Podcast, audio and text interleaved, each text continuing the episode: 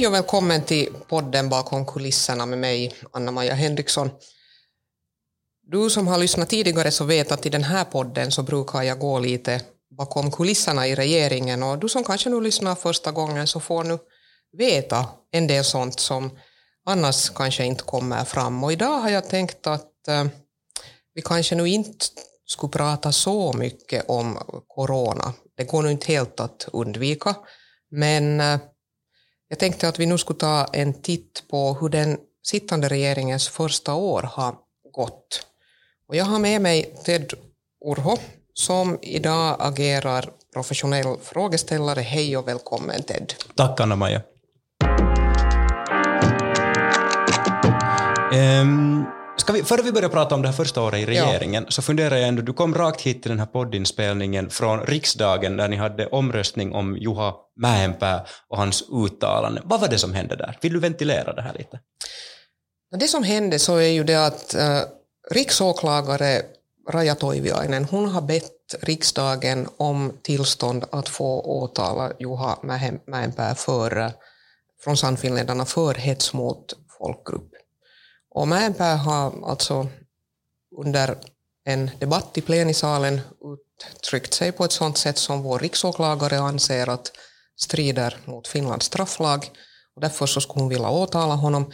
Men eh, för att en riksdagsledamot ska kunna åtalas för någonting som man har sagt i plenisalen i riksdagen så krävs det att riksdagen ger ett bifall med fem sjättedelars majoritet.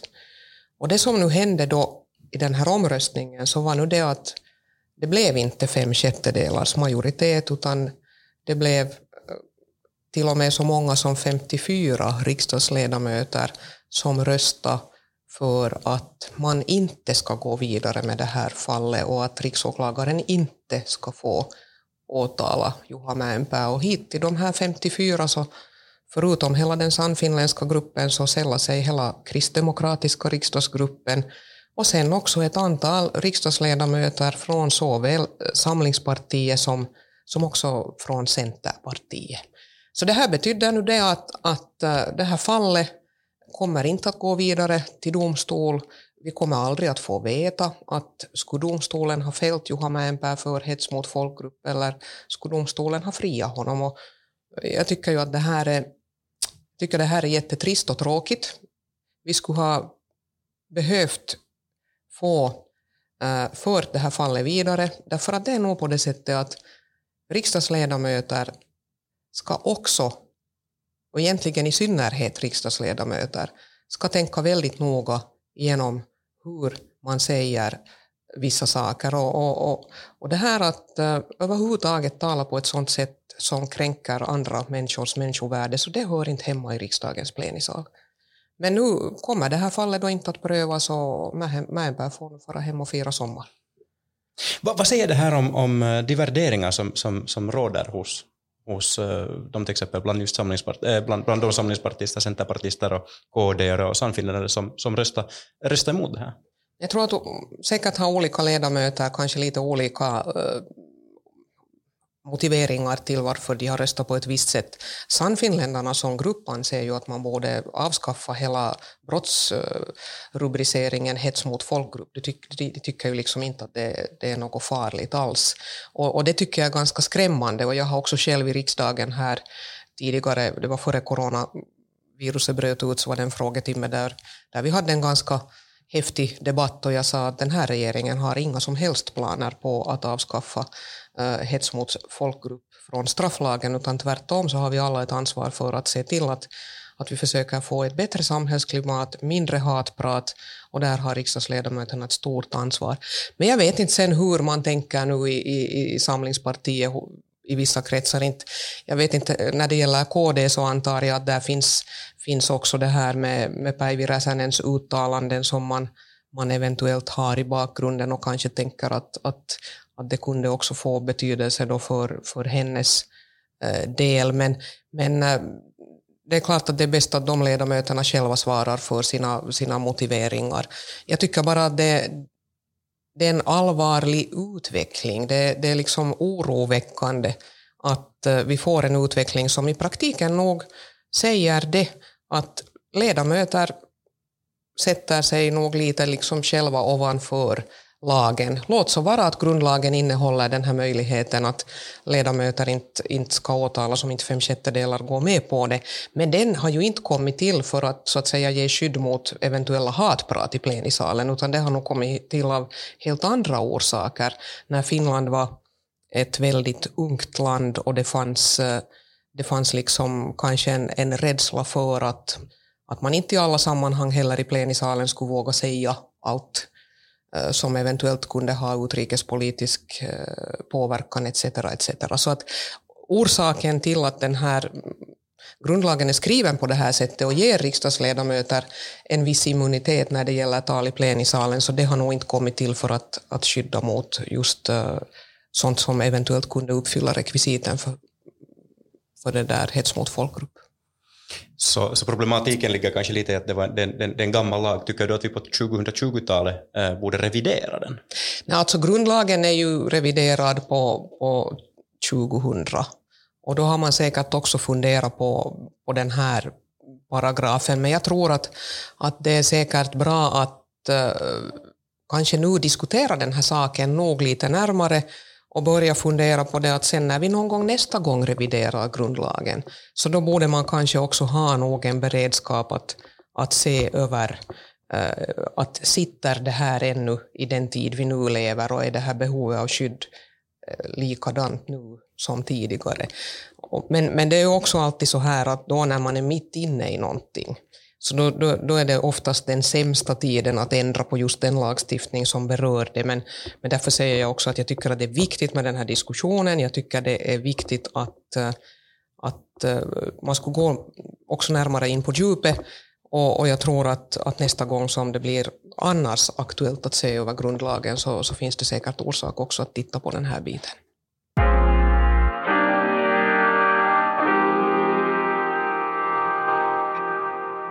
Du har, Anna-Maja, fått beröm Eh, här under den här coronatiden för att du har varit en justitieminister som har satt de mänskliga rättigheterna och framförallt med fokus på rättigheter, individens rättigheter i fokus i, i, i ditt arbete.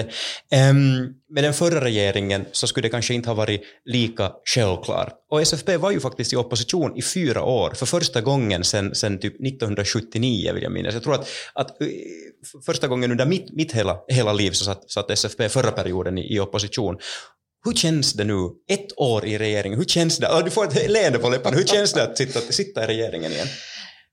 No, det känns oerhört mycket skönare än att sitta i opposition. Det kan jag nog säga. Och det är klart att det är, det är mycket jobb och det är mycket ansvar och det blir långa dagar. Men samtidigt så åstadkommer vi ju resultat.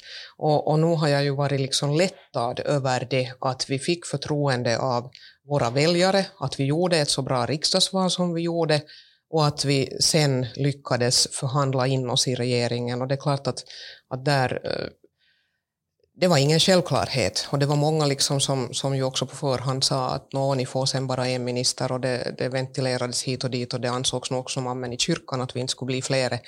Men äh, vi lyckades ju sen också med det att, att få två ministrar och nu är det klart att det är i regeringen som man kan påverka vardagen politiken, på vilket sätt vi bygger vårt samhälle, både här i Finland, hur vi bygger Finlands relationer eh, till övriga Norden, till EU, eh, också till, till världssamfunden. Nu är det i regeringen som vi påverkar allra mest. Och också när det gäller naturligtvis de språkliga rättigheterna så, så nu har det ju en jättestor betydelse att SFP nu sitter med vid borden där, där besluten fattas. Du var justitieminister också i, i den, den, en tidigare regering, 2011 till 2015. Uh, eh, nu är du justitieminister igen. Hur kändes det att komma liksom tillbaka, till, tillbaka till det bordet, så att säga? No, ja, jag sa då när jag, när jag, jag kommer ihåg ändå när jag kom första gången in dit, till mitt arbetsrum på nytt, så, så, så träffade jag min eh, sekreterare som jag då hade haft för fyra år sedan. Och, och det, var ju nog, det kändes ju nog lite som att komma hem. Att det var nog en, det var nog en jätteskön känsla. Det var det. Men äh, det är klart att en del människor på ministeriet har bytts ut, eh, kanslicheferna har bytts, äh, avdelningscheferna har, där har varit en viss rotation och så här, men, men på det hela taget så, så nu, det var ju som att på något sätt ta upp den där tråden och fortsätta på ett sätt där var jag hade slutat. Men samtidigt så märkte jag ju det att till exempel på EU-nivå så hade ju nog debattklimatet blivit ett annat. Att inte har vi ju någonsin tidigare varit med om det som vi nu var med då Finland var ordförandeland, att man blev tvungen att eh, på riktigt lyfta upp rättsstatsprincipen och dess betydelse och, och det var vi ju hjärtligt eniga om. Men vi har aldrig tidigare behövt vara oroliga på samma sätt som jag märkte att man nu behövde vara.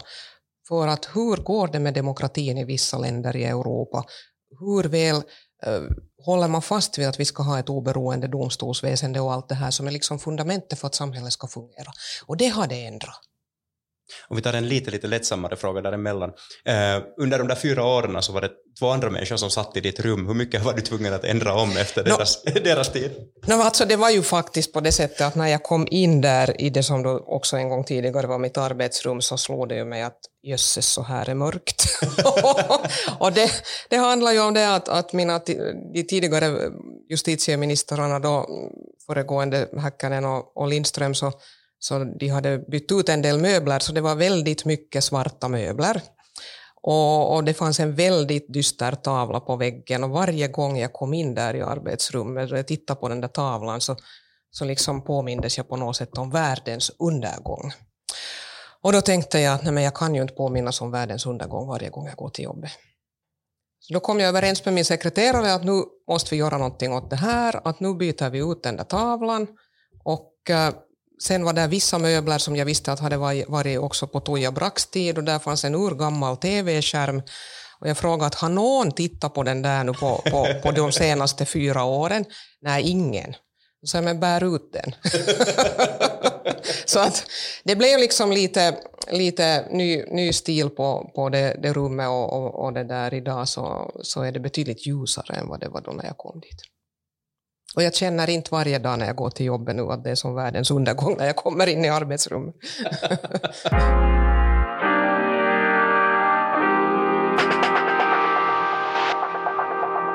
Den nuvarande regeringen fyller i dagarna ett år. Um, före det satt SFP i opposition i fyra år.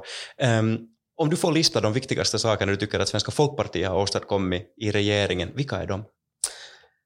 Jag tycker ju att, att SFPs fotspår syns väldigt bra. Och eh, det är klart att vi hade ju ett valprogram som vi gick till val med. Vi, I regeringsförhandlingarna så var vi väldigt måna om att försöka få in så mycket som möjligt av det. Jag tycker vi lyckades väldigt bra. Och nu har vi nog börjat verkställa. Och det syns nog på olika sätt. Eh, det syns eh, ute i våra regioner. Vi har talat om att vi vill satsa mer på basvägnätet, vi vill satsa på järnväg, vi vill satsa på infrastrukturen. Vi har väldigt många projekt nu också i, i, i, i de regioner som, eh, där SFP är, är väl representerat, både, både i södra Finland, också i, i egentliga Finland, också i Österbotten. Eh, eh, vi kan väl säga så här att vill man börja nämna något konkret så så handlar det ju om att eh, det nu görs eh, omkörningsfiler på riksväg 8 mellan Vasa och Karleby. Det blir eh, också pengar nu för en infrasatsning eh, på Gigavasa-området. Vi får bättre underhåll av järnvägen vid Lovisa-Lahtis. Hangö-Hyvingebanan ska elektrifieras. Det kommer pengar för Pargasleden och Revsundsbron. Eh, I Jakobstadsregionen så blir vi äntligen färdiga nu med, med den här hamnvägen som har varit ett projekt egentligen under hela min tid i riksdagen. Nu är det den sista delen med, med, med, med rampen i Edsövö som alla som bor där vet vad det handlar om och inte så kanske så många andra. Men det handlar alltså om att, att trygga och förbättra uh, trafiksäkerheten. Industrin ute på Alholmen har, har jätte, jättemånga långtradare man brukar säga att var tionde i Finland fällt träd går på den här vägen och därför är den otroligt viktig. Eh, och eh, sen så är det ju faktiskt så att nu gör vi en uppdatering av nationalspråkstrategin, det arbetet har påbörjats. Eh, det har blivit nu klart att det blir fulljour vid Vasa centralsjukhus, besluten är fattade. Och vi får en vårdreform där Nyland får också flera landskap än bara ett. Det här var också en av våra målsättningar i regeringsförhandlingarna. Helsingfors får ha sitt eget sjuk och hälsovårdsområde och vi får egna landskap både för västra och östra Nyland. Det här har varit väldigt, väldigt viktigt.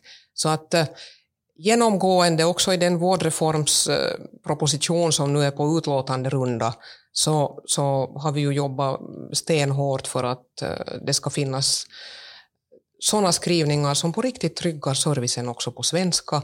Eh, sen är det en annan sak att när det gäller den så får vi ännu jumpa den där finansieringsmodellen, att den är jag inte heller eh, helt nöjd med och, det får vi återkomma till. Men, men det handlar nog om det att, att eh, fotavtrycken syns på, på, i mångt och mycket. Luckan här i Helsingfors kommer nu att få mera stöd. Vi höjer universitetens basfinansiering och satsar på barn och unga, sånt som förstås är viktigt för hela regeringen men som också har varit väldigt, väldigt viktigt för, för SFP. Så att Svenska Teatern ska bli nationell eh, huvudscen och, och det där magistraterna i Borgå, Raseborg, Jakobstad, de ska fortsätta hålla öppet. Utsökningsverket får en av sina sex eh, större enheter i, i Vasa och, och, så vidare. Så att nu har vi alltså på ett år så finns det nog väldigt många saker som vi kan, som vi kan peka på. Samernas rättigheter jobbar vi med hela tiden och jag håller just på att småningom tillsätta nu en, en kommitté som ska jobba vidare på, på sametingslagen som också behöver uppdateras. Um på ett år har det alltså skett väldigt mycket när vi tittar till den här innehållsdelen. Det var en, en, en mycket imponerande lista där. Om vi sen tittar till den här personalsidan och personliga, personliga saker som har skett under regeringen, så jag, menar, jag kommer ihåg när, när det var regeringshandlingar för ett år sedan och det känns som en väldigt lång tid sedan, för det är ganska mycket nyckelministrar som har bytts ut under den här tiden. Vi har haft ett flertal statsminister och flertal finansminister. Va, vad tänker du där? Nu har det ju varit jätteturbulent, alltså på riktigt. Det, det har nog varit det har nog varit på det viset jobbigt. Och, och nu har vi, vi har en situation där vi ännu i, i, i, där, i februari 2019 så avgick ju Juha Sipiläs regering. Ja. Så Juha Sipilä, han var ju då statsminister, sen avgick man, så blev det riksdagsval, eh, så blev det regeringsbilden, så blev Antti Rinne eh, statsminister och eh, Mikael Lintilä blev finansminister. Och sen fick vi då krisen i december. Jag satt i Bryssel på ett EU-ministerrådsmöte som jag själv var ordförande för. Och jag hade kvällen innan Uh, ju varit här i Helsingfors där vi med riksdagsgruppen också hade tagit ställning till att vi stöder statsministern så långt som möjligt. Jag hade gått förhandlingar nästan på natten med mina övriga partiordförande kollegor för att lyssna in att var går det här tåget nu? Och, och, och följande morgon, medan jag sitter på det här minister möte i Bryssel och leder det, så får jag en lapp där det står att Antti Rinne har avgått. Så jag fick ju där online inför kommissionens representanter och, och, och, och hela EUs alla justitieministrar så sa jag att nu tänker jag bara avbryta förhandlingarna kort och bara meddela åt er att, att Finlands statsminister har just avgått men att jag har nu tänkt leda det här mötet till slut. Och det, det uppstod en allmän munterhet och, och, så, och så, så blev det ju liksom så här att nej men vad har hänt? Och då fick jag ju kort berätta det för dem och eh, jag sa också på det mötet att jag tror ju nog att vi klarar av det här, att regeringen eh, ska nog klara av att jobba vidare, men, men det där, jag hoppas att, eh, att vi, vi ses snart igen. Och, och, det där. och så gick det ju. Det gick ju väldigt snabbt den här processen. Socialdemokraterna utnämnde sen Äh, Sanna Marin till ny statsministerkandidat och hon blev ny statsminister med mycket liten marginal i förhållande till Antti Lindman. Men hon har ju hon har klarat den här äh, biten tycker jag nog jättebra nu också den här våren och klarat av att stiga in i, i de här stora skorna som nog äh, krävs av en, av en statsminister. Nå ja, men förutom det här så har vi ju då haft diverse turbulens på finansministerposten. Att, att först var det Lintilä, sen kom Kulmunin, hon blev ordförande för Centerpartiet, Katri. Och, och plötsligt så fick vi ju nu här nu för några veckor sedan så fick vi turbulens kring henne och det visade sig att hon hade fått skolning på skattebetalarnas bekostnad för att hon bland annat då hade hade det där tränat upp sitt tal inför partidagen där hon sen blev vald till ordförande och, och det här förstås rimmade illa och hon drog sina egna slutsatser och avgick. Men det här betydde ju sen det att vi skulle då igen ha en ny finansminister och Matti Vanhanen han blev nu då ny finansminister så att summa summarum inte är det ju underligt om inte folk hänger med. Men vi har faktiskt inom loppet av eh, drygt ett år, inte ens ett och ett halvt, så har vi ju haft tre statsministrar och fyra finansministrar. Och den här regeringen har hunnit ha nu två statsministrar och tre finansministrar. Så nu är det ju förstås så att jag önskar nu att vi ska få stabilitet. Eh, jag funderar på det, då när, när, ehm, när Antti Rinne avgick så fick du det på en lapp eh, när du ledde ett möte och när, när Katri Kulmuni avgick så, så satt vi faktiskt här och bandade föregående avsnitt av podden tillsammans med Martti Hetemäki och sen när vi var klara så när du tittade på telefonen så sa jag tror att du sa att du hade typ 39 olika aviseringar och meddelanden. Um, jag tänker på det, hur, hur förbereder du dig på det att, att när liksom telefonen plingar så kan du aldrig veta riktigt vad det är? Att är det liksom ett, ett mess från att vet du, jag kommer hem lite sent eller något sånt här, eller är det så att nu har en kollega avgått? Hur, hur, hur liksom förbereder du dig för det att, att när du öppnar telefonen och öppnar meddelandet vad där står? Man kan aldrig vara förberedd. Alltså jag, jag har ju, jag kanske hur ska jag nu säga det, jag har blivit liksom lite så här att jag är inte mera överraskad egentligen över någonting. Och det är ju lite underligt, men, men men, men det är klart att, att i den här positionen så blir man van med det att politiken idag är jätteturbulent. Och det kan hända nästan vad som helst hela tiden. Men det gäller nog att sköta sin egen sits så bra och sitt eget äh, ministerium och, och, och, det jag har ansvar för eh, så bra att vi vet att vi i Svenska folkpartiet inte behöver komma med den här typen av otrevliga nyheter.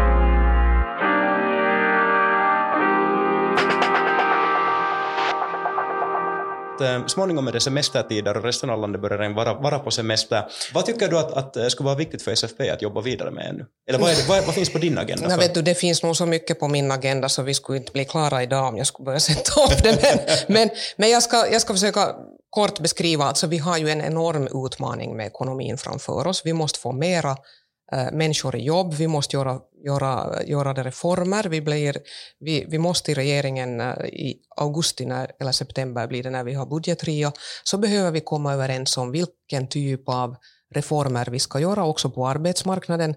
Vi måste få flexiblare system, mera lokala avtal och och vi behöver ta ansvar för att vi får en ekonomi som är i balans. Alla förstår det här att den här coronakrisen har krävt mycket, men, men, men det där, och det behövs nu stimulering och stimulans. Men vi måste också fokusera framåt, för vi har också ett ansvar för våra barn och unga.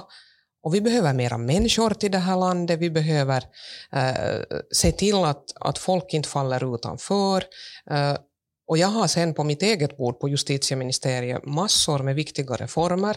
Sexualbrottslagstiftningen, 20 kapitlet ska revideras.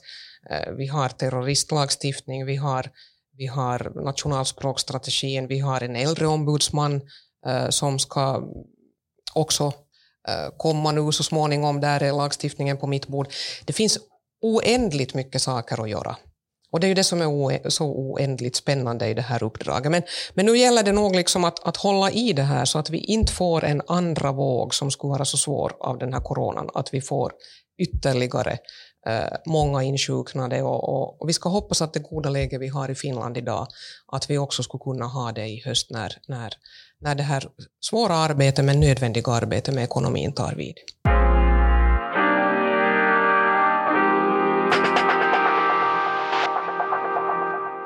Så, där tror jag faktiskt att det är ganska bra att avrunda nu för idag. Det är ju så att vi har värmebölja i, i Finland, åtminstone har vi haft det nu en tid, får se hur länge det räcker. Det betyder också att vattnen har blivit varmare och jag ser själv mycket fram emot att få simma i havet.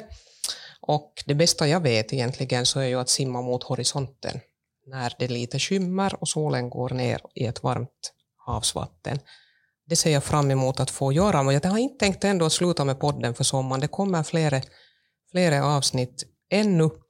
Men eh, det är dags ändå att avrunda för idag och som du hörde så har det varit, det har varit ett intensivt men, men ändå lyckat år i regeringen och faktiskt nu så har vi den här coronasituationen också på så sätt under kontroll att eh, allt färre insjuknar Väldigt få är på sjukhus. Nu gäller det att hålla i det, komma ihåg att hålla en god handhygien, håll distansen, men träffa gärna varandra och njut av att vi har klarat av det här tillsammans så här bra som vi har gjort. Uh, tack också nu idag till dig som har varit med och tusen tack Ted för dina goda frågor. Tack. Alltid roligt att diskutera med dig. Och om du nu har en fråga eller kommentar så går det bra också att skicka in den via e-postadressen podden sfp.fi. Mitt namn är Anna-Maja Henriksson och du har lyssnat till podcasten Bakom kulisserna.